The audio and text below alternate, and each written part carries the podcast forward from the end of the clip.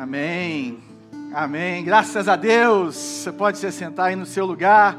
Bom dia a todos. Obrigado, Letícia, Jarley, a equipe toda da Ponte que está aqui mais uma vez nos abençoando muito, muito, muito, muito mesmo. Graças a Deus por isso. Uma manhã que começa abençoada. E então, o que nós temos falado é sobre um grito de liberdade ali na carta de Paulo aos Gálatas. Nesse QR Code nós temos as anotações. Hoje, basicamente, tem praticamente o texto aqui de Gálatas, capítulo 5. E é interessante é, nesse momento, é porque talvez você está nos visitando, ou talvez você é, não se titula como um evangélico, e você sempre pensou assim: o que é ser uma pessoa espiritual? Ou a gente que é crente começa a pensar assim: o que, que é um, um, um cristão extremamente espiritual? Como que eu vou medir espiritualidade? Como que eu vou medir profundidade mesmo, de, de, de, maturidade cristã no nosso sentido? E é interessante que Paulo, aqui no capítulo 5, ele faz essa virada. É, eu já tenho uma ou duas palavras minhas em cima do capítulo 5, mais ali na parte do meio do fruto do Espírito, que chama Viver no Espírito. Se você quiser olhar no nosso é, no nosso Spotify, né, na nossa podcast, você pode procurar depois, mas hoje eu quero principalmente passar pela primeira parte desse capítulo.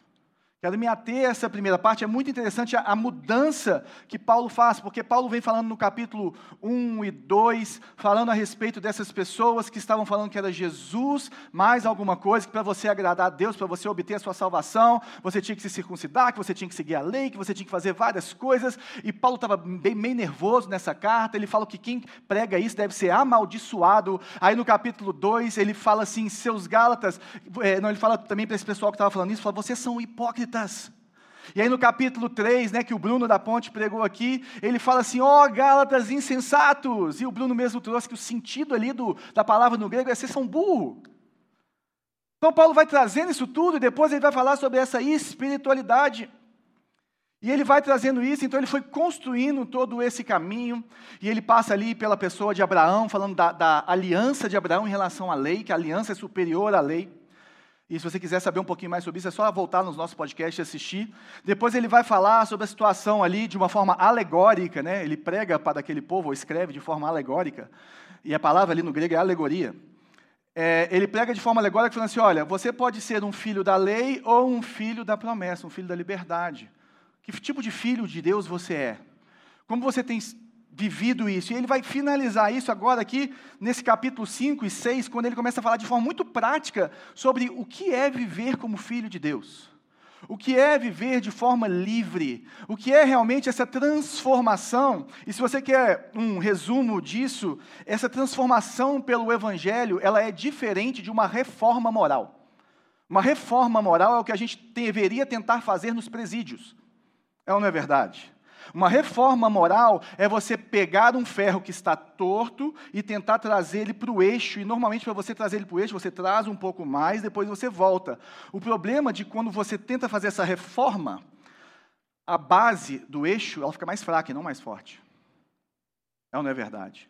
A reforma moral, ela, ela tem fundamentos, às vezes, um pouco mais fracas do que uma outra coisa que Paulo fala, que é a renovação pelo Evangelho. A renovação pelo Evangelho, ela é diferente. É como se fosse um ourives derretendo um ouro e fazendo algo novo. É como um vaso que ele quebra e depois ele faz de novo. Porque quando ele faz de novo, aquilo se torna mais forte com fundamento mais forte. Então, o que Paulo está ensinando para a gente aqui é que Deus não, simples, não, simplesmente quer que nós tenhamos bons, é, é, é, boas obras ou que nós sejamos pessoas extremamente morais. Não é apenas isso, isso é muito pouco para Deus. O que Deus está falando aqui é que Ele quer fazer a gente nascer de novo. Ele quer pegar o nosso coração é um coração de pedra e vira um coração de carne, como foi profetizado no Antigo Testamento, ele vai moldando esse coração, vai queimando esse coração, até que se torne algo novo, que começa a fazer boas obras de dentro para fora, com um formato ou com uma motivação diferente. Isso que é você ser remodelado pelo Evangelho, porque quando você é remodelado de dentro para fora, isso te torna mais forte, isso, te isso é mais orgânico e também é mais doce, porque é feito pelo seu Criador. Então é isso que Paulo está trabalhando aqui, e nós vamos seguir nesses versículos. Vou apenas orar. Senhor, obrigado pela Sua palavra maravilhosa. Essa Sua palavra que nos ensina quem o Senhor é, que nos ensina quem nós somos e nos coloca no nosso lugar. Obrigado porque o Senhor é soberano sobre toda a criação, que o Senhor é o nosso Criador e sabe como consertar os nossos corações perdidos. Fala conosco, transforma as nossas vidas nessa manhã, em nome de Jesus. Amém. Então, Paulo continua falando o seguinte: Foi para a liberdade que Cristo nos libertou. Portanto, permaneçam firmes e não se deixem submeter novamente a um jugo de escravidão. E ele começa falando assim: olha, permaneçam firmes. O que ele está falando é que esses crentes da Galácia, que é uma região, esses crentes da Galácia, eles já estiveram firmes, eles caminhavam de uma forma legal, de uma forma bacana, mas eles precisavam de fazer um esforço para permanecer. Existia alguma forma deles terem sido escravos, livres e escravos. Escravos, livres e escravos. E é interessante porque ele fala assim: se submeter novamente a um jugo de escravidão, fica parecendo que ele está falando para israelitas. Porque ele está falando assim: olha, a lei, ela te deixa escravo. Então, quando você, como Paulo era um, um israelita, ele estava debaixo da lei, ele entende que em Cristo ele tem essa liberdade, e se ele começar a fazer igual Pedro estava fazendo, querendo seguir a lei de novo, ele estava se tornando escravo. Mas por que falar isso para cristãos gentios que não estavam debaixo da lei? É uma coisa que às vezes a gente passa nesse texto sem pensar.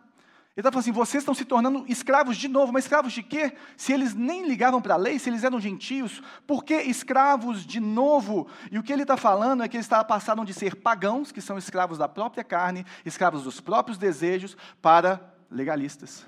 Para pessoas que acham que as suas próprias obras, que aquilo que você faz vai te criar favor em relação a Deus. Ele está falando que esses dois lados são de, pessoas que são escravas. E por isso que eles estão se colocando de novo e nós precisamos de permanecer. E ele está falando isso porque o nosso coração é um coração que busca um desses dois lados. A nossa tendência é ou tentarmos sermos aprovados por o que fazemos, é, ou, sermos, ou buscarmos os desejos da carne que ele vai trabalhar mais para frente. Ele começa a trazer isso, e é uma, uma das leituras que eu vejo que a gente pode tirar ali do final do capítulo 4, quando ele fala assim: você é filho da escrava ou filho da, da, da livre, né, o filho da promessa. Porque a nossa tendência é sempre estarmos buscando nos escravizarmos em algum desses dois lugares que não é o centro do Evangelho. E por isso nós precisamos de permanecer. E ele continua, verso 2. Ouçam bem o que eu, o que eu Paulo, lhes digo. Caso se deixem circuncidar, Cristo de nada lhes servirá. De novo declaro a todo homem que se deixa circuncidar que está obrigado a cumprir toda a lei. Aí você começa a pensar, se você conhece um pouquinho mais sobre a história de Paulo, você vai lembrar que Paulo, em algum momento, ele circuncida Timóteo. Timóteo, ele era meio judeu, né?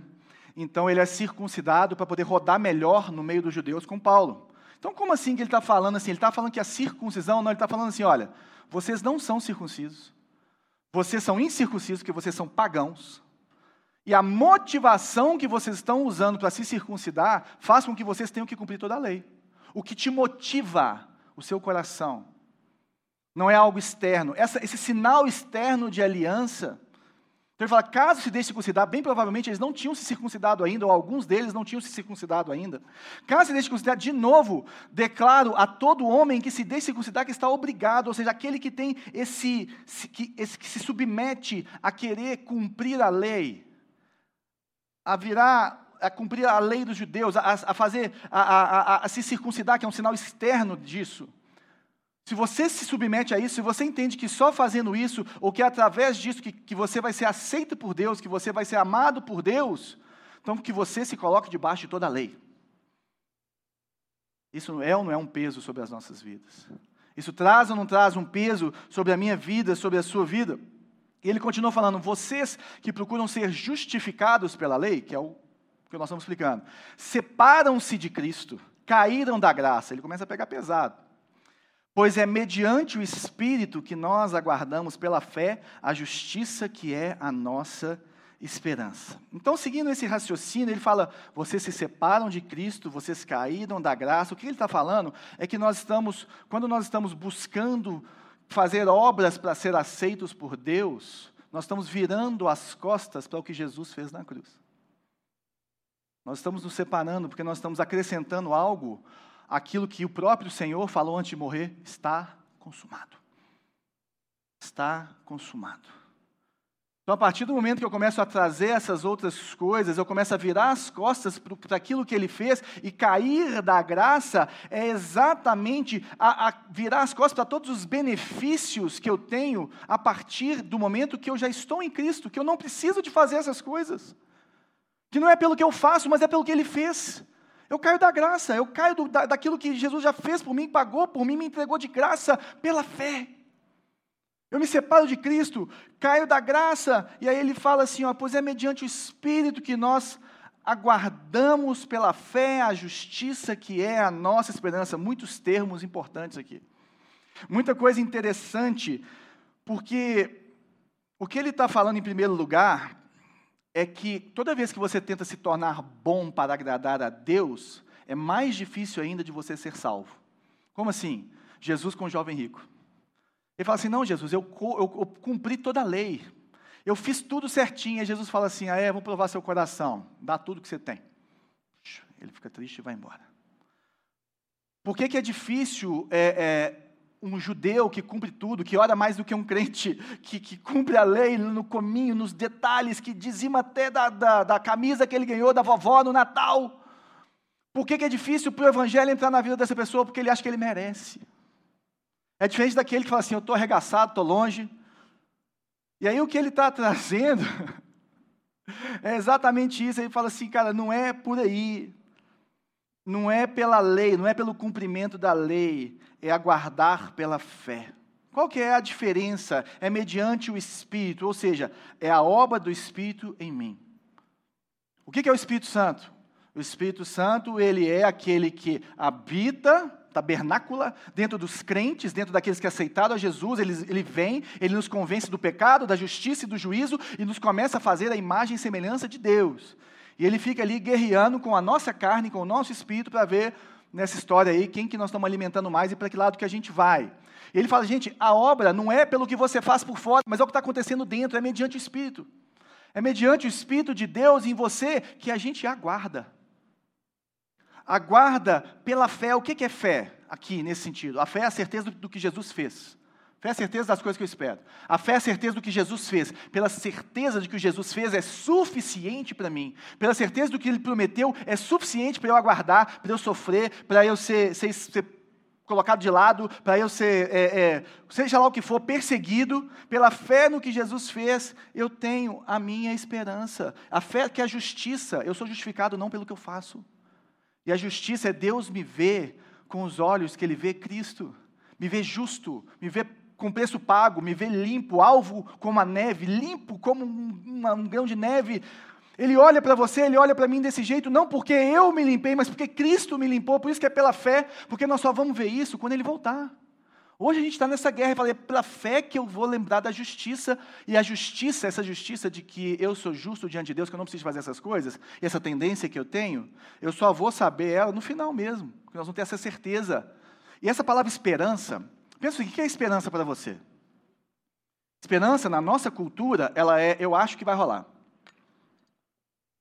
Olha, eu tenho esperança que o meu candidato vai ganhar hoje, até porque está bem parelho, né? Bem parelho. Eu tenho esperança que o meu candidato vai ganhar hoje. O que, que eu estou falando? Eu tenho certeza? Não. Estou falando que eu espero, que eu tenho uma, uma, um anseio, que eu tenho uma, uma expectativa. Não é isso que a palavra no grego quer dizer. Quando Paulo coloca a palavra grega aqui, esperança, ele está falando que é uma certeza absoluta.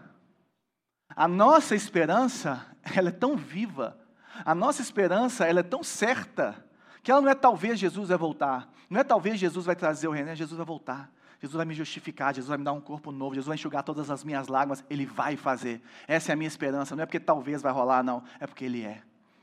É por quem Ele é. Por isso que tem essa fé e esperança nessa história.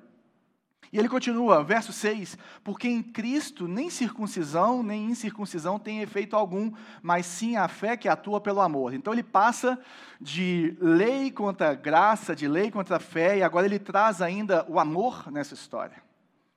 Ele vai fazendo um, um, um, pensamento muito interessante aqui, porque ele fala assim, nem circuncisão, nem incircuncisão. O que, que ele quer dizer com isso? Primeiro que ele está falando que as duas coisas são inúteis. Você não ser circuncidado é inútil, e você ser circuncidado é inútil, quando você está olhando para Cristo. Não faz diferença nenhuma. Né? Em relação a isso que ele está falando, o que, que é a circuncisão? O que, que ele está querendo falar? É a conquista moral em relação à bênção de Deus. Boas obras para ter o favor de Deus. E o que, é a incircuncisão? É você viver no paganismo, é você viver largado para a sua carne, é você viver achando que você vive para Deus que chama você. A sua barriga, a sua forma de entender as coisas, esse é circuncisão e circuncisão. Ele falou assim: olha, nem o paganismo e nem o legalismo judaico faz sentido para a gente. O que ele está trazendo aqui é algo diferente. Porque se eu começo a viver em relação, por exemplo, à circuncisão, quando eu faço algo bom, quando eu faço algo que é legal, eu faço, nossa, Deus me ama demais, eu sou bom demais. Agora, eu não faço isso para ser, é, é, porque eu amo Ele, mas para ser amado por Ele. E o que ele está falando é que a cruz de Cristo é o contrário. Eu cumpro a lei, eu me santifico, eu obedeço a Deus porque eu amo a Ele. Por tudo que Ele fez por mim. E quando eu estou mal, quando eu fracasso? Quem nunca fracassou aqui? Quando eu fracasso, quando eu estou mal, se eu acho que as minhas boas obras que fazem Deus gostar de mim, se, é o seu, se eu oro 30 minutos e não 15, se é seu jejum uma vez por semana e não, e não eu não jejuo, que não estou falando que essas coisas são ruins, tem que tomar cuidado é com a motivação, que é o centro dessa história aqui. Né? Quando eu fracasso, eu estrago tudo. Essa semana eu estava no jiu-jitsu e um cara de uma outra congregação virou para mim, eu falei com ele umas coisas, e falou assim, cara, não, não faça isso não, porque eu posso perder a minha salvação e tal, não sei o quê. Era coisa assim, gente, tinha nada a ver nem com o pecado. Aí eu pensei, fala ou não falo? Aí eu falei com todo carinho, falei, cara, eu queria te falar uma coisa, como que eu penso aqui. Qual que é a régua para você perder a sua salvação? Qual que é a régua? E outra coisa, isso não é um peso para você, não? Será que você saber que Jesus Cristo morreu na cruz no seu lugar e abriu caminho para você entrar na presença de Deus, será que isso não, não é o suficiente para te dar uma respirada? Porque é isso, quando eu fracasso, eu estrago tudo com Deus. Eu me sinto a pior pessoa do mundo, eu penso que Deus deixou de me amar. Mas quando eu entendo esse, esse lugar que Paulo está colocando aqui na palavra, esse lugar do Evangelho, ele sabe que quando eu estou muito bem, Jesus me amou assim mesmo. Quando eu estou muito mal, estou pisando na bola com Jesus, Ele continua me amando assim mesmo, Ele continua me dando a mão, Ele continua acreditando em mim, Ele continua tendo um chamado para a minha vida, Ele continua querendo abençoar demais a minha vida, Ele continua tendo todas as promessas dEle para mim.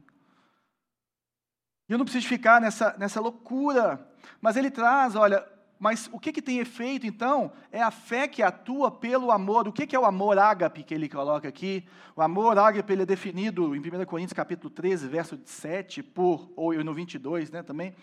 O amor sofre, o amor espera, o amor suporta tudo. Amar é aprender a suportar, a aguentar o peso. Amar é aprender a sofrer, é aprender a esperar o tempo do outro. Amar é aprender a caminhar nos altos e baixos da nossa vida. Amar é isso, e Deus faz isso com a gente, ele começa a ser prático aqui. Os cristãos deveriam viver assim com as outras pessoas. Nós deveríamos amar os outros pela fé, pela certeza que Jesus pode fazer a obra, porque Ele nos amou primeiro, porque Ele lida assim comigo. Uma vez eu estava com o pastor Neif, uma pessoa falou para ele fazer alguma coisa em relação a uma situação estranha que estava acontecendo ali na comunidade Zona Sul, ele falou o seguinte que me marcou por resto da minha vida. Ele falou assim: Eu vou tratar da congregação como Deus me trata. Se Ele é paciente comigo, eu vou ser paciente com essas pessoas. Se Ele é amoroso comigo, eu vou ser amoroso com essas pessoas. Então, o que nós estamos vendo, gente, que essa esperança da certeza e esse amor que sofre, não é aquele sinto, não é sofre, espera, age. Esses dois são combustíveis quando nós temos o amor de Deus dentro de nós. Quando nós entramos nessa parte que é andar no Espírito, viver no Espírito, né? Nós fazemos as obras porque nós amamos o Senhor. Então Paulo começa a mostrar como que nós devemos praticar, sermos cristãos maduros, que acontece de dentro para fora e não de fora para dentro. E aí ele continua: Vocês corriam bem, estava tudo certo com vocês, galera. Quem os impediu de continuar obedecendo a verdade? Tal persuasão não provém daquele que o chama, ou seja, essa persuasão de ficar fazendo essas coisas não vem de Deus. Um pouco de fermento leveda toda a massa. É interessante essas figuras que Paulo traz, até uma, uma figura que o próprio Jesus usou e que também está presente na Páscoa judaica, e é um elemento muito interessante que, na maioria das vezes, na Bíblia, o fermento é coisa ruim. Na grande maioria. E ele está falando assim, gente, vocês estavam no caminho certo, mas vocês se perderam. Nós podemos estar num caminho certo e nos perdemos mesmo sendo crentes. Mesmo vivendo a vida cristã. Mesmo indo na igreja. Mesmo fazendo essas coisas. E o que, que o fermento faz? O fermento ele transforma a aparência natural das coisas. Ele pega um pãozinho miudinho, isso aqui transforma ele aquela coisa inchada, bonita. Né? E por isso que, por exemplo, é, quando a gente ceia, e a gente não é obrigatório fazer isso, mas a gente tem um pão sem fermento, mostra é o corpo de Cristo, que não tinha pecado, que não estava ali inchado pelo orgulho, por essas coisas todas que Paulo vai trazer. Ele modifica o estado original. E, e o que, que ele traz, por exemplo, é, nos evangelhos, fala que o, o fermento é uma corrupção mental e moral que nós temos. É, de uma forma diferente também, é colocado como uma hipocrisia. O fermento é uma hipocrisia, que sabendo o que é certo, você faz o errado. É buscar viver pela aparência e não pelo que você é. E a gente tem que começar a preocupar mais em quem nós somos do que no que nós fazemos. Se você quer amadurecer espiritualmente, você tem que tomar cuidado com o fermento. Tem que tomar cuidado em viver de aparência. Você tem que tomar cuidado, primeiro, em, e pensar em mudar o que está dentro de você. Aquilo que está transformando. Estava sumindo aqui. Aqui mesmo, o que ele está trazendo é uma má influência, um falso ensino. Ele está falando assim, gente, que um falso ensino como esse pode te levar para longe de Jesus. Você começar a viver pelas suas obras, pode te levar, pode corromper a sua fé. E aí ele continua: Irmãos, se ainda estou pregando a circuncisão, ou seja, se eu ainda estou colocando esse fermentinho em vocês, ou se eu estou pregando, né? Por que continuo sendo perseguido? Nesse caso, o escândalo da cruz foi mesmo removido. Ele está falando o seguinte: olha, eu não ia ser perseguido pelos judeus ou judaizantes se eu pregasse as obras. Eu não ia estar sendo tão perseguido ou perseguido se eu, se eu pregasse o que eles estão pregando. Então eu não prego isso, porque pelo, pelo contexto aqui parece que, que, as pessoas ainda falavam assim, não, de acordo com o que Paulo fez, né? Paulo faz isso e tal, porque é para você fazer isso. Então ele está corrigindo, fazendo, assim, eu nunca falei isso. Eles estão usando pregações minhas fora do contexto nessa história. Eles estão fazendo aqueles recortes para me destruir no Instagram. Entendeu? Que hoje em dia a gente consegue contextualizar melhor que aquele povo. E tira o escândalo da cruz. Gente, o que é o escândalo da cruz? O que é o escândalo da cruz? E é interessante porque o escândalo da cruz ele é para os judeus, né? Porque para os gentios ele é loucura. O escândalo da cruz ele é a gente ter no centro da nossa mensagem que nós não precisamos cumprir a lei. Nós temos no centro da nossa mensagem que o Messias, ele foi sofredor e que ele morreu no madeiro e não que ele veio para poder ganhar militarmente tudo e passar por cima de tudo. Esse é o escândalo, isso escandaliza o judeu. Escandaliza ele você falar assim, cara, ele cumpriu a lei, você não precisa cumprir mais. O que escandaliza ele é o Messias ter sido pendurado no madeiro. Esse é o escândalo da cruz que ele está trazendo. E se ele estava pregando circuncisão, o escândalo da cruz tinha sido removido.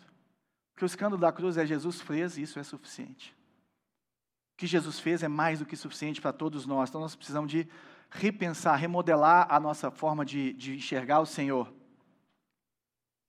Verso 13, eu pulei um que ele fala assim: era melhor que eles se castrassem. Não vou explicar isso para vocês hoje, não. Irmãos, vocês foram chamados para a liberdade, mas não usem a liberdade para dar ocasião à vontade da carne. Pelo contrário, sirvam uns aos outros mediante o amor. Ele começa a ser bem prático aqui, que ele fala assim: vocês são livres. E na mesma história, se você é livre, então quer dizer que eu posso viver de qualquer jeito? Se eu sou livre, quer dizer que eu posso atuar de qualquer jeito, que eu posso fazer as coisas de qualquer forma? Ele está falando assim: ó, não é assim não. Não dê ocasião para a vontade da carne, né? Então ele começa a trabalhar liberdade com carne, esse combate que nós temos também para essa vida pagã, para essa vida que é entregue aos nossos desejos, a, aos nossos sentimentos. E a carne aqui, gente, ela tem esse aspecto, não é tipo assim, o meu corpo físico. Carne, aqui, o que ele quer falar é o, o que tem dentro de mim que anseia pelo pecado que deseja o pecado, que faz oposição ao desejo de Deus, ao que o Espírito Santo começa a ensinar no meu coração. Ele está falando assim, cara, o seu coração é pecaminoso. E todas as áreas que o nosso coração começa a desejar essas coisas é porque não foi renovado pelo Espírito Santo ainda. E nós temos essa, esse caminho com Deus, que é onde ele vai trazer aí uma alegoria botânica e tudo mais aqui para frente. Ele está trazendo isso, falando assim, cara, cuidado, cuidado porque você é crente, você tem o Espírito Santo, mas você tem carne ainda em você.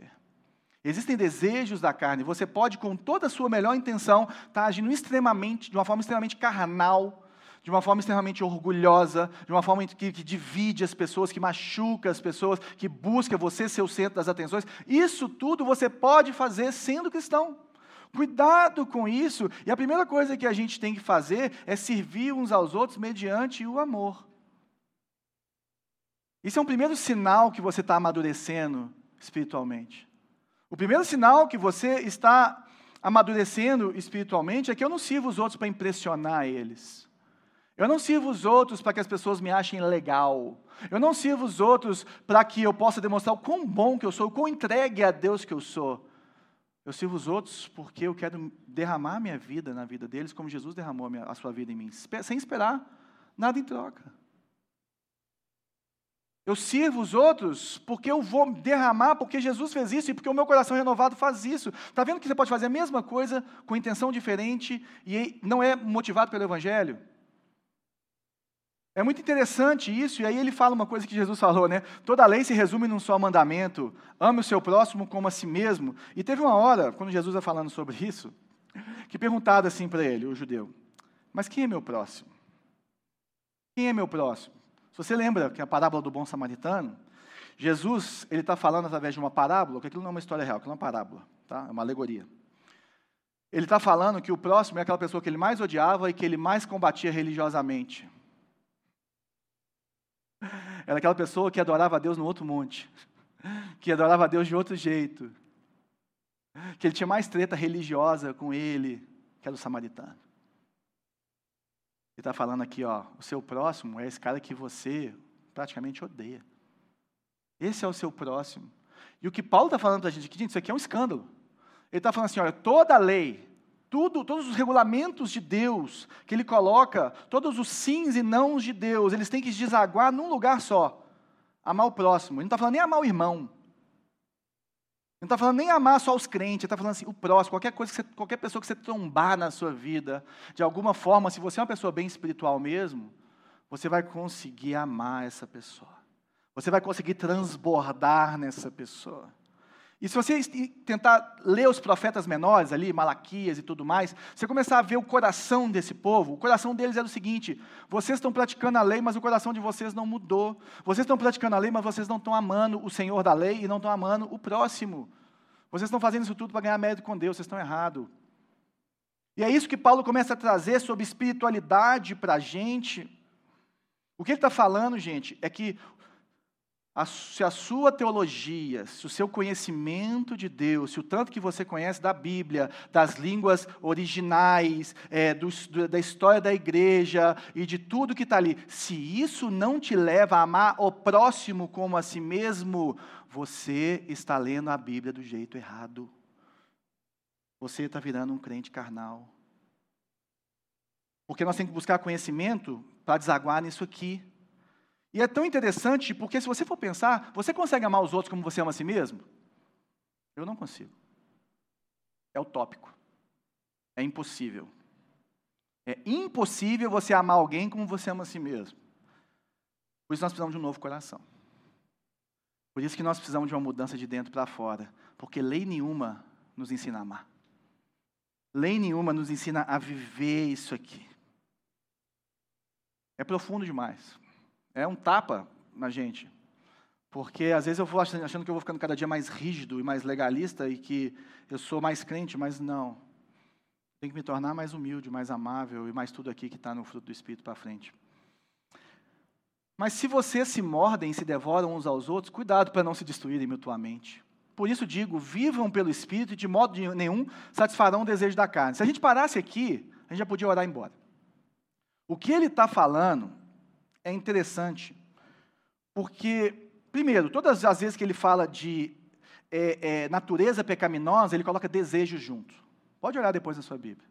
A natureza pecaminosa te faz desejar algo. A natureza pecaminosa te faz ansiar por algo, querer algo. Essa palavra desejo, esse impulso que nós temos, esse anseio que nos leva a pecar, que nos leva para esse lugar, mostra essa guerra dentro de nós que nós temos, que nos leva a fazer essas coisas. O que ele está falando assim, ó, vocês são um monte de crente, vocês podiam, vocês estão caminhando super bem, mas se vocês são crente carnais, crentes carnais, um dos sinais de uma igreja carnal, ou de pessoas carnais, ou de crentes carnais, é que eles se devoram uns aos outros. Sabe o que eles querem fazer? Eles querem se impor sobre os outros. Eles querem impor a, a, o pensamento dele, que a forma deles é da melhor forma, que o que eles pensam é da melhor forma, e que coisas que não estão claras na, na Bíblia, só porque eles interpretam daquele jeito, eles querem impor daquele jeito. Isso é sinal de quem é orgulhoso. É isso. Interessante que agora teve uma, uma, uma conferência interessante que chama Calvinismo Humilde. Achei lindo o nome. Porque normalmente os calvinistas são, são conhecidos como pessoas arrogantes, não é verdade? E aí eles fizeram uma conferência sobre calvinismo humilde. Eu falei, poxa, gostei, gostei. Ele está falando assim, cara, você se devora e se destrói mutuamente. O que te motiva é ganhar do outro e não ganhar o outro. Agora, quem vive no Espírito, e viver no Espírito, tem essa, esse sentido de caminhada, esse sentido de, de esforço, de busca. Quem vive no Espírito, elas pessoas, de, de forma alguma, satisfazem o desejo da carne. Essa pessoa, de alguma forma, ela começa a falar assim, eu estou sendo orgulhoso. Ela começa, de alguma forma, a falar assim: eu estou é, tirando o pior de mim, a minha, minha carnalidade toda, e eu estou querendo é vencer a pessoa, em vez de ajudar a pessoa, em vez de servir a pessoa. Eu não estou amando ninguém, eu estou impondo sobre os outros. Ele fala assim: cara, esse não é o caminho, esse não é o caminho. E aí ele continua aqui, né? Verso 17, pois a carne deseja o que é contrário ao espírito, o espírito que é contrário à carne, eles estão em conflito um com o outro, de modo que vocês não fazem o que desejam. Parece que nós estamos lendo Romanos capítulo 7 aqui. Mas o que ele está trazendo para a gente é o seguinte, gente, viver no Espírito é conflituoso. Se você tem um conflito, né, se eu comecei a falar isso tudo, você falou assim, você começou a ficar pequeno. Você começou a se sentir assim, poxa, eu tenho muito que crescer. Né? Gente, eu fiz um, um exemplo. Nós tivemos uma palestra agora na viagem do Pitts Caseiro, que ele é, fala sobre espiritualidade emocionalmente saudável. E aí depois ele deu um questionário enorme para a gente saber o quão maduro relacionalmente nós somos. Eu mandei para a Bela chorando. Falei, Bela, me dá umas notas melhores para ver se eu melhoro. Eu estou me sentindo muito mal. E aí, na, na roda de pastores, a gente começou a falar quem era bebê, quem era adolescente. E a gente chorou junto e orou uns pelos outros. E a ideia que nós tivemos no final da história é que não pode fazer isso sem a mulher do lado. Foi bom, porque a Bela falou assim: não, moça, aqui você podia ter tido uma nota melhor, mas as outras eu não convertei com ela ainda. Mas o que eu estou trazendo aqui é esse conflito. A ideia que eu estou querendo trazer aqui é esse conflito. Se você tem um conflito de que você às vezes age pela forma errada, que você tem uma motivação errada para fazer as coisas, que te dá uma boa notícia, bem provavelmente você tem o Espírito Santo de Deus. Porque a vida do, de quem é espiritual, ela é conflituosa, é isso que Paulo está falando aqui. E muitas vezes nós não vamos fazer aquilo que ele deseja, porque existe uma carne dentro da gente e nós vamos pisar na bola. A igreja é feita de pessoas imperfeitas, que andam no espírito, mas que às vezes dão uma tropecada na carne. E aí a gente precisa de entender isso. Porque a nossa vida espiritual não vai ser mantida sem uma luta interna nossa. Uma luta coletiva nossa. E aqui a gente vê a natureza dessa, dessa, dessa luta. É a inclinação para a carne, é a inclinação para esses desejos, é a inclinação pelo poder, pelo orgulho, por ganhar dos outros, por ser melhor que os outros, por merecer as coisas. Né? E a gente tem época que a gente é assim, gente. A gente tem época que a gente está mais carnal, tem época que a gente está mais sensível, tem época que a gente está um pouquinho mais espiritual, mas a gente tem que saber que a gente pertence a Jesus. E a nossa maior fraqueza, normalmente, ela está é, onde a nossa natureza pecaminosa, ela sobressai mais. E aí fica mais fácil da gente saber né, como que acontecem as coisas. E é importante, gente, nisso tudo, falar assim, mas quão, quão carnal eu sou? Você deve refletir sobre isso, mas se você é casado, pergunta para sua esposa, para o seu marido. Ela vai te responder isso melhor do que você. Se você não é casado, pergunta para quem convive, para quem te conhece bem. A Bela sabe muito bem os meus gatilhos carnais. Está entendendo? Vamos continuando. Verso 18. Mas se vocês são guiados pelo Espírito, não estão debaixo da lei. O que ele está fazendo, falando é o seguinte: se você é, ele não está fazendo uma restrição moral, mas ele está falando do coração. Se você tem um coração transformado, se você está buscando amar os outros, se você está tentando viver para o Senhor, se você está tá, tá fluindo em boas obras, sendo uma pessoa, tentando buscando ser uma pessoa moralmente correta, porque você, é, é, porque o Espírito Santo está agindo em você e está te transformando, isso é um fruto do Espírito na sua vida, você não precisa de estar debaixo, não é da lei no sentido de cumprir aquelas coisas da lei, mas é no sentido desse padrão de ter que cumprir ela para ser aceito. Isso tudo que a gente já, já falou. E aí o verso 19, eu não vou ficar explicando aqui muitas obras e tal, a gente pode fazer isso em um outro momento. As obras, ora, as obras da carne são manifestas: imoralidade sexual, impureza, libertinagem, idolatria e feitiçaria, ódio, discórdia, ciúmes, ira, egoísmo, dissensões e facções. Não é uma lista exaustiva, é aquilo que ele estava vendo ali agora, mas se a gente parar para ler isso aqui, a gente já fica assim, hum. E aí continua: inveja, embriaguez e orgias, coisas semelhantes. Eu os advirto, como antes já os adverti, que os que praticam essas coisas não herdarão o reino de Deus. O que ele está trazendo para a gente aqui é interessante, primeiro porque são obras. Obra da carne é o seguinte: você faz e acabou. Você não fica, entendeu? Não, você é, praticou, você é, é, se embriagou, você participou de uma orgia, você participou de algum ato de feitiçaria. E é interessante, eu queria pegar esses dois pontos que eu achei muito legal, Idolatria e feitiçaria, que estão aqui no verso anterior. Idolatria e feitiçaria. Olha que interessante. Idolatria é um substituto para Deus. Então, se você idolatra o poder, se você idolatra uma pessoa, se você idolatra um status, se você idolatra a sua conta bancária, um lugar para morar, independente disso, o que, que é? O que você idolatra substitui Deus na sua vida.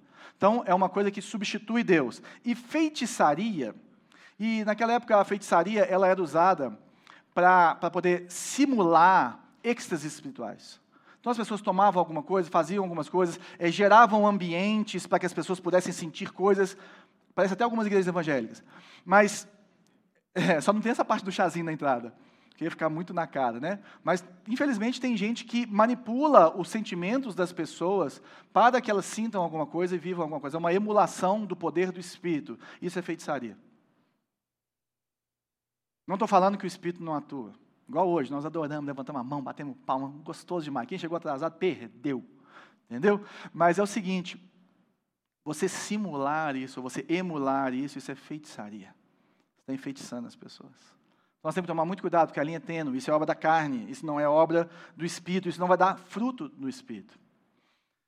Mas o fruto do Espírito, olha como é que ele muda. Ele muda de uma obra, de algo que acontece, e ele vai usar uma alegoria botânica. Vai falar de um fruto.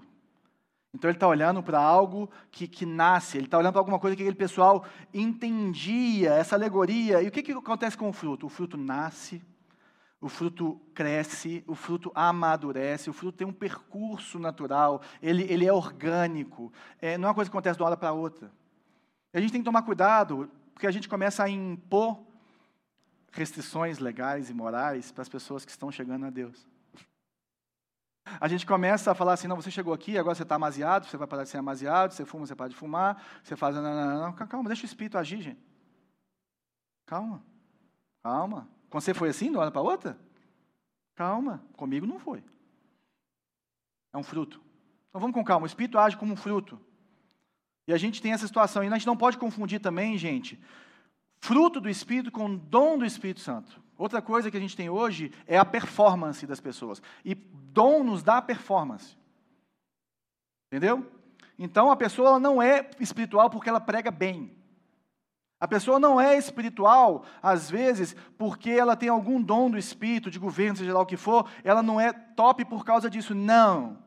Isso é dom, isso é uma graça, é um carisma, é um presente de Deus para ser colocado no outro, para ser servir o outro em amor, né, onde lei que a gente falou.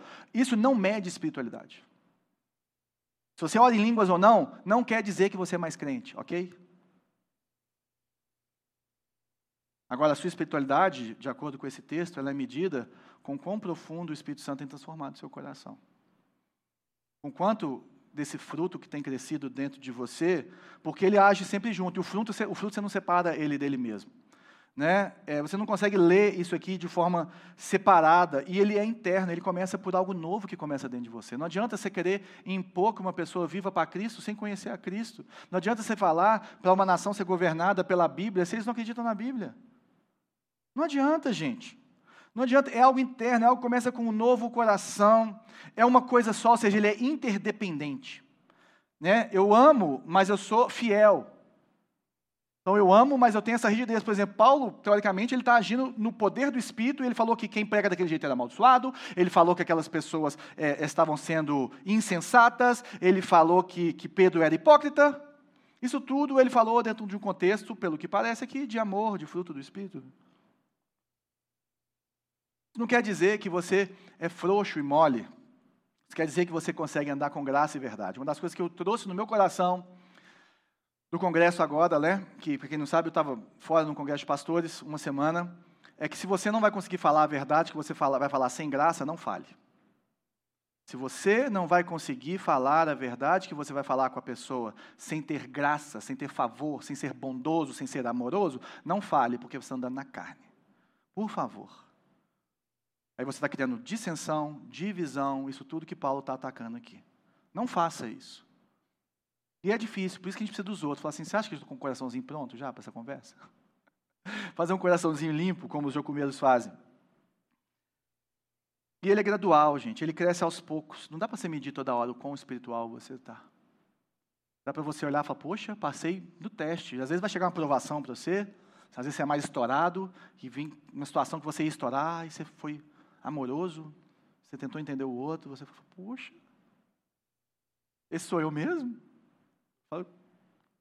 Passei num teste, ele é gradual. Então, uma das coisas que é interessante em relação às pessoas que andam no Espírito é que elas são pessoas que elas conseguem, ao mesmo tempo, afastar o orgulho de ganhar do outro, afastar o orgulho de ser o dono da verdade, de ser o mais certo, de ser o melhor, mas ao mesmo tempo elas conseguem ser humildes e corajosas. E às vezes a gente pensa, humildade e coragem não, não, não combinam, elas só combinam no fruto do Espírito. Elas só combinam numa pessoa que se chama Jesus Cristo, que ele era perfeito em obras. Jesus nunca andou na carne e ele sacudiu o templo com os mercadores. E ele confrontava os legalistas e ele era amoroso com outras pessoas e as pessoas afirmavam, perguntavam para ele coisas, ele na maioria das vezes ele respondia com uma ou duas perguntas em vez de afirmar alguma coisa, por mais que ele já soubesse a resposta. Jesus é o nosso alvo, Jesus é o nosso modelo de alguém que anda no Espírito, de alguém que não satisfaz os desejos da carne. Então, olhando para ele, eu vejo coragem de afirmar as coisas que ele afirmava, eu vejo coragem de exortar as pessoas, eu vejo essa fidelidade a Deus, essa fidelidade que está aqui no fruto do Espírito, mas eu vejo mansidão, domínio próprio. Está entendendo? Então essas coisas precisam de crescer na gente, porque a gente não mede, tipo assim, ah, eu sou tão bonzinho. Às vezes você é tão bonzinho porque você não consegue falar a verdade para as pessoas. Você é aceito porque você não fala. E outras pessoas falam assim, eu sou verdadeiro, eu sou fiel. É, mas você não é amoroso e você machuca todo mundo. E vai chegar num momento que ninguém fala mais nada para você, porque todo mundo sabe que você não quer ouvir nada. Você é sempre o dono da verdade. E todo mundo, todo mundo se cala. E quem se rodeia de pessoas que não tem nada para, não, não quer ouvir nada das pessoas que estão à sua volta, se rodeia de pessoas que não tem nada para falar para você e você fica ilhado em você mesmo, como um bom crente carnal. Isso é horrível, gente. É desse lugar que a gente tem que sair. E ele termina falando, verso 24: Os que pertencem a Cristo Jesus crucificaram a carne, com as suas paixões e os seus desejos. Está vendo os desejos juntos, sempre na carne aqui, ó. Se vivermos pelo Espírito, vivemos pelo Espírito, andemos também pelo Espírito. Não sejamos presunçosos, provocando uns aos outros e tendo inveja uns dos outros. E o que ele está falando de crucificar a carne? Não é só de uma restrição moral, de uma regulação, assim, uma regulamentação das minhas vontades, de eu me segurar. Isso é bom, mas crucificar a carne é você entrar nesse forno do Espírito Santo em que a sua motivação muda, que a sua forma de agir muda, que a sua forma de reagir muda que o seu olhar para o outro muda, que o seu olhar ele fica cada vez mais entendendo o pensamento do outro, tendo misericórdia pelo outro, querendo o bem do outro, mesmo sendo é, é, oprimido, mesmo sendo é, perseguido. Você conseguir discernir essas coisas e pensar assim: como que eu respondo para que essa pessoa seja edificada? E às vezes é confrontar. Você fala assim: não dá. Uma coisa que é legal, você pode falar: a gente pode concordar em discordar. É ou não é verdade? No final da história, a gente pode concordar em discordar. Você pensa assim, eu penso assim, a gente vai andar junto, porque o ideal era esse. Se não, vai cada um para um lado, como aconteceu com João Marcos ali e Paulo, quando eles foram enviados e depois ficaram lá. Aos poucos, e a crucificar a carne, gente, crucificação, não sei se você lembra, ela não é uma morte súbita, é uma morte lenta. E nós estamos fazendo uma morte lenta na nossa carne, se nós estamos buscando viver pelo Espírito. Nós estamos aos poucos, ó. É aquele que fala, não que eu, ainda já, não que eu já ainda tenha alcançado, mas eu prossigo para o alvo, eu olho para o alvo, eu acerto, eu erro, eu piso na bola, eu faço essas coisas.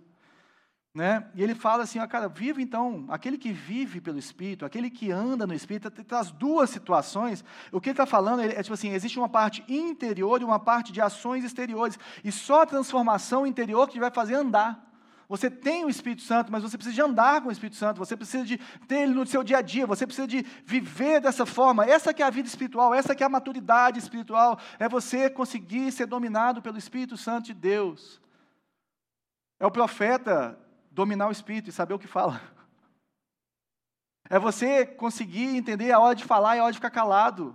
É você entender que tem hora que, que, que você não tem o que fazer, tem hora que é hora de separar, tem hora que é hora de juntar, tem hora que é hora de abraçar, tem hora que é hora de falar.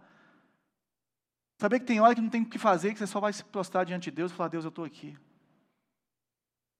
Como que eu faço isso? E o problema é que a vida como igreja e na igreja, ela tem tragicamente sido arruinada pela carnalidade nossa. Por querermos ganhar uns dos outros e não cumprirmos a nossa responsabilidade, e a começar dos líderes, de viver e andar pelo Espírito. Eu sei que nem sempre você vai fazer isso. Ah, então quer dizer que todas as vezes que eu ando no Espírito, eu falo com as pessoas, as pessoas entendem, elas se sentem amadas, elas se sentem. Não, porque nem com Jesus aconteceu isso.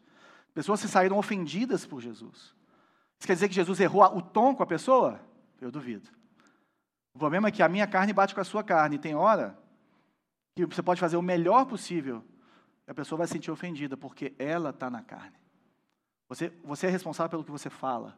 Você é responsável pelo seu sentimento. Você não é responsável pelo sentimento do outro, por mais que você tente ao máximo amar o outro naquilo que você faz. Está entendendo? Então, nem sempre que a, a ação gera um, uma situação que a pessoa ficou machucada, alguma coisa assim, quer dizer que quem errou foi quem machucou. Você tem que ir mais fundo nessa história. Porque essa pregação ela pode nos levar a esse lugar. Eu queria alertar a gente sobre isso. Porque senão a gente fica também, às vezes, pesado, falando assim, poxa, mas eu tentei fazer, eu fiz para o melhor, eu falei o melhor, e pum, isso, perdeu a rosca. Não é assim. E a gente nunca vai achar esse lugar perfeito, só Jesus tinha. E o bom é que ele tinha e acontecia isso, ok? E o que ele está falando é que se o Espírito vive em nós, ele deve governar as nossas vidas. Ele começa falando da gente se morder e se destruir, e termina falando para a gente não ser presunçoso, provocando e tendo inveja uns dos outros. Você quer olhar a sua espiritualidade? Tem um monte de coisa para você fazer. Agora, você quer olhar o tanto que você é carnal? Começa a pensar se as suas atitudes são porque você é presunçoso, ou se você falou para provocar o outro e não para abençoar e não para edificar, e se você está invejando o outro na verdade, que é o mais difícil da gente identificar. Se você queria, na verdade, estar no lugar dessa pessoa. É duro. Agora, João, como é que eu faço então para andar no Espírito? Primeira coisa, reflita sobre o porquê você faz as coisas. Se você é uma pessoa mais impulsiva, tenha, participe de situações difíceis sempre dormindo em cima daquilo. Converse com alguém sobre a sua reação, sobre o que você faria, falar, falaria, como você falaria. E tem alguém que você confia para poder falar para você, olha, eu acho que você poderia fazer dessa forma. Eu tenho muito dessas conversas com a Bela. Né? Sempre a gente fala, fala, Bela, olha, se acontecer isso, eu fico pensando, eu podia falar isso, isso, isso. Ela fala, amor, e se você fosse por esse caminho? Se você fizesse isso? Ela está mais isenta dos meus sentimentos. E muitas vezes ela isenta dos sentimentos, de, eu estou isento dos sentimentos dela. Então a gente tem isso, eu tenho outros amigos que eu faço isso. Para quê? Para tentar andar no Espírito, ou seja, reflita sobre o porquê você faz as coisas. E converse com as pessoas que te conhecem, que te amam, e pergunta assim: você acha que eu estou agindo dessa forma mesmo? Você acha que meu coração está desse jeito? Por mais que a gente não conheça o coração das pessoas. Tenha essa liberdade. A outra coisa, cultue a Deus com a ajuda do Espírito Santo, se proste diante de Deus, adore a Deus, falando assim: Deus, eu tenho, o Senhor tem que ser o que é mais belo, mais importante, mais poderoso para mim. Eu não posso ser idólatra. Eu não posso andar na carne. Se coloque diante dele, se proste diante dele, jejue, sabe, ore, ore, cante a ele, se, se, se abra diante dele e fala: Deus, eu sou um crente carnal. Oh, Deus, eu estou carnal. Deus, meu coração está peludo com aquela pessoa. Peludaço. Eu preciso da cura do Senhor, porque está muito peludo.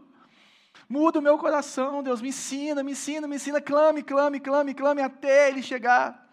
Até você ver que Ele é tão amoroso, tão maravilhoso, que você vai conseguir ser amoroso e maravilhoso da mesma forma como Ele te vê, da mesma forma como Ele te trata.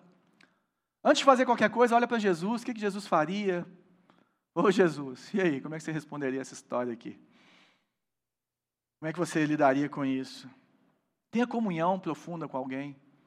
Tenha pessoas que você ama, que você confia, que podem falar a verdade com você sem que você se sinta ofendido, sem que você ache que a pessoa quer o seu pior, pessoas que te amam, que querem o seu melhor, que estão falando porque elas te amam. Tenha esse tipo de relacionamento, se abra para isso. Eu vou te falar uma, uma coisa, gente. A pessoa mais difícil de você liderar é a pessoa que está no espelho. É você mesmo. A pessoa mais difícil de você confrontar é você mesmo. Então tenha essas pessoas na sua vida. Não é fácil. E não adianta, se você não quiser, ninguém vai fazer isso por você, porque você vai ser uma pessoa murada no seu coração. E diálogo são duas pessoas que querem conversar. Quando uma pessoa quer impor num diálogo, não tem diálogo. Então, se você não estiver aberto para esse tipo de feedback, ninguém vai te dar. Se abra na comunhão e tire a preocupação com a performance em relação a Deus e comece a preocupar com a sua essência em Deus. Comece a preocupar com quem você é em Cristo. Comece a, a preocupar com o tanto do fruto do Espírito que está crescendo em você. Comece a se preocupar com como está o seu coração, porque dele procedem as fontes da vida. Então, quando o seu coração começa a ser transformado, tudo muda. Eu quero ser essa pessoa. Eu quero ser esse tipo de crente. Eu quero ter essas coisas na minha vida. E eu oro por isso.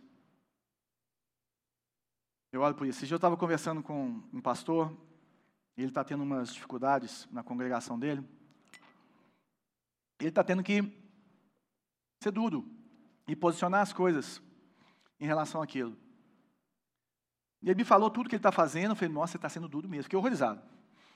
Assim, falei assim, ó, que coisa. E aí o que, que aconteceu?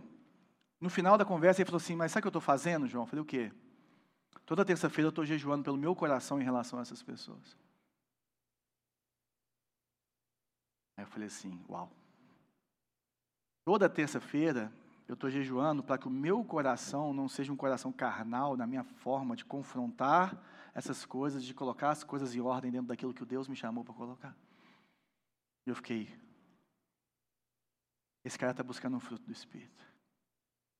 Esse cara está buscando viver andar no Espírito, ele está buscando essa vida. Eu falei, gente, é isso que eu quero. É esse lugar que eu quero estar. Porque no final da história, gente, a primeira pessoa que tem que bater palma para a gente é o Senhor. A gente vive para a torcida de uma pessoa só, que batendo palma nos leva a amar o próximo. Tudo deságua nisso. Quatro perguntinhas para a gente levar para casa, orar e sei lá. Qual a diferença entre andar na carne e no espírito? Como você acha que o Evangelho nos liberta para amar a Deus e aos outros? Como podemos obedecer a Deus pelos motivos errados ou inadequados? E como o Evangelho afasta o orgulho e nos enche de humildade e coragem ao mesmo tempo? Vamos lá. Senhor Jesus, nós queremos andar no Espírito. É tão conflituoso, é tão ruim olhar para a nossa semana, para os nossos dias e ver aquelas horas que nós andamos na carne. Mas é tão bom ler aqui nesse capítulo de Gálatas 5 e saber que é assim que funciona. Saber que é assim com todo mundo, saber que o perfeito ainda está por vir. e que nós podemos, mesmo quando fracassamos, descansar pela fé na Sua justiça, na qual reside a nossa esperança.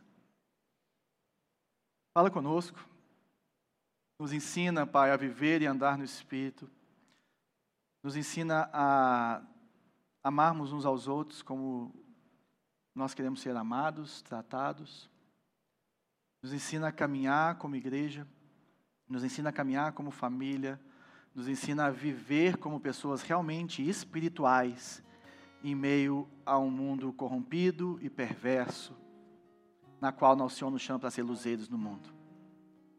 Faz essa obra em mim, Senhor. Nessa manhã, a minha oração primeiro é por mim. Faz essa obra em mim, no meu coração. Transforma o meu coração pecaminoso. E também transforma o coração pecaminoso dos meus amigos, irmãos, irmãs e pessoas que estão aqui nessa manhã, para que possamos viver a unidade, não a uniformidade para que possamos nos amar e para que possamos ser esses luzeiros no mundo, Deus. Abençoa, Pai, a vida de cada um, a família de cada um, Pai. Abençoe a nossa nação. Nos dê, Pai, o melhor presidente que o Senhor tem para a gente. Aquele que vai governar para o bem dessa nação, Deus. Nós abençoamos essas eleições. Nós abençoamos o povo brasileiro que está votando, que já votou, que vai votar, para que possamos tomar uma escolha sábia. Tem misericórdia de nós, Senhor, em nome de Jesus. Amém.